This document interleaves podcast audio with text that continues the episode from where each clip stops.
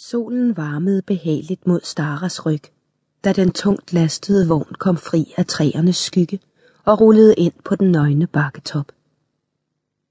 Hestene slappede mærkbart af efter at have slidt af alle kræfter det sidste stejle stykke.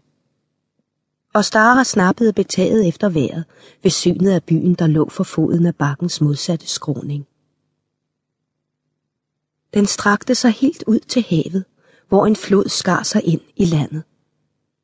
Og de bygninger og gader, der i vifteform bredte sig fra dette punkt, var forbundet med koncentriske gennemfartsveje. Arvik. Stara smilede. Den største by, der nogensinde er bygget. Endelig er jeg hjemme. Hun havde ventet 15 år på dette gensyn. Så længe var det siden, at hendes far havde taget hende og moderen med til Elyne og efterladt dem der. Nu havde han endelig sendt bud efter hende, som han lovede det dengang. Bakkekammen bag dem spærrede for solen, da vognkolonnen rullede ned af skråningen mod byen. Stara skuttede sig og trak sjalet op omkring skuldrene. I 15 år havde hun set solen gå ned i havet og farve alt omkring hende rødgyldent med sine sidste stråler.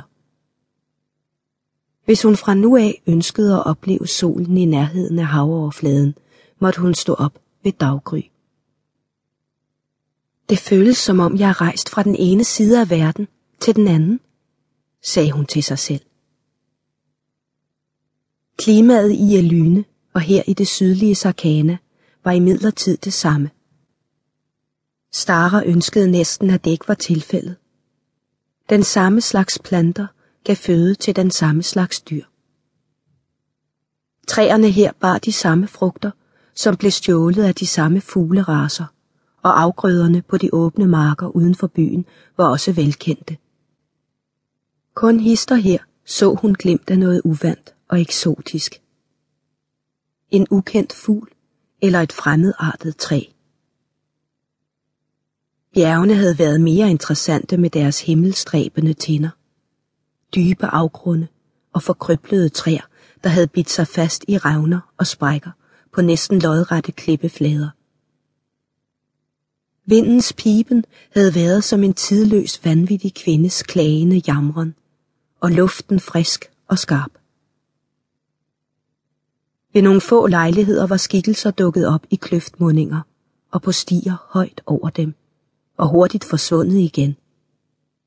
Ikaner havde vagtmandskabet sagt, og forsikrede hende, at risikoen for, at de skulle blive overfaldet og udplyndret, var uendelig lille. Vognene var lastet med det farvepulver, hendes far anvendte i sin farverivirksomhed, og det var pakket ned i store lerkrukker.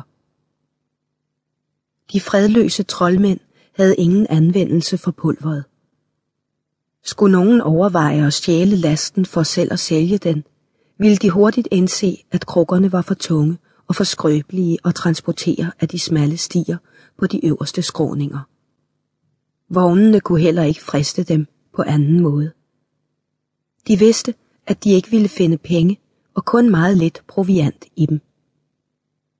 Rejsende i bjergene tog deres forholdsregler. Karavaneføreren havde sagt, at det eneste, der kunne friste ikanerne, var hende selv. En smuk, ung kvinde.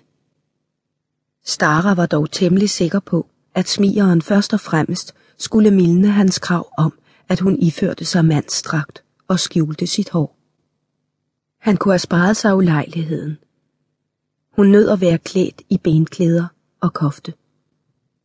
Tøjet gav langt mere bevægelsesfrihed end en kjole, foruden den tilfredsstillende fornemmelse af virkelig at udrette et stykke arbejde for sin far, når hun hjalp mændene med mindre anstrengende gøremål for at leve op til forklædningen. Noget de fandt meget morsomt, at hun nedværdigede sig til. Hendes far tillod hende næppe at fortsætte med den slags arbejde, når hun kom til Arvik. Det var ikke passende for datteren af en sarkansk ashaki. Hun ville få tildelt opgaver, som at indgå forretningsaftaler, eller underholde betydningsfulde kunder, eller blive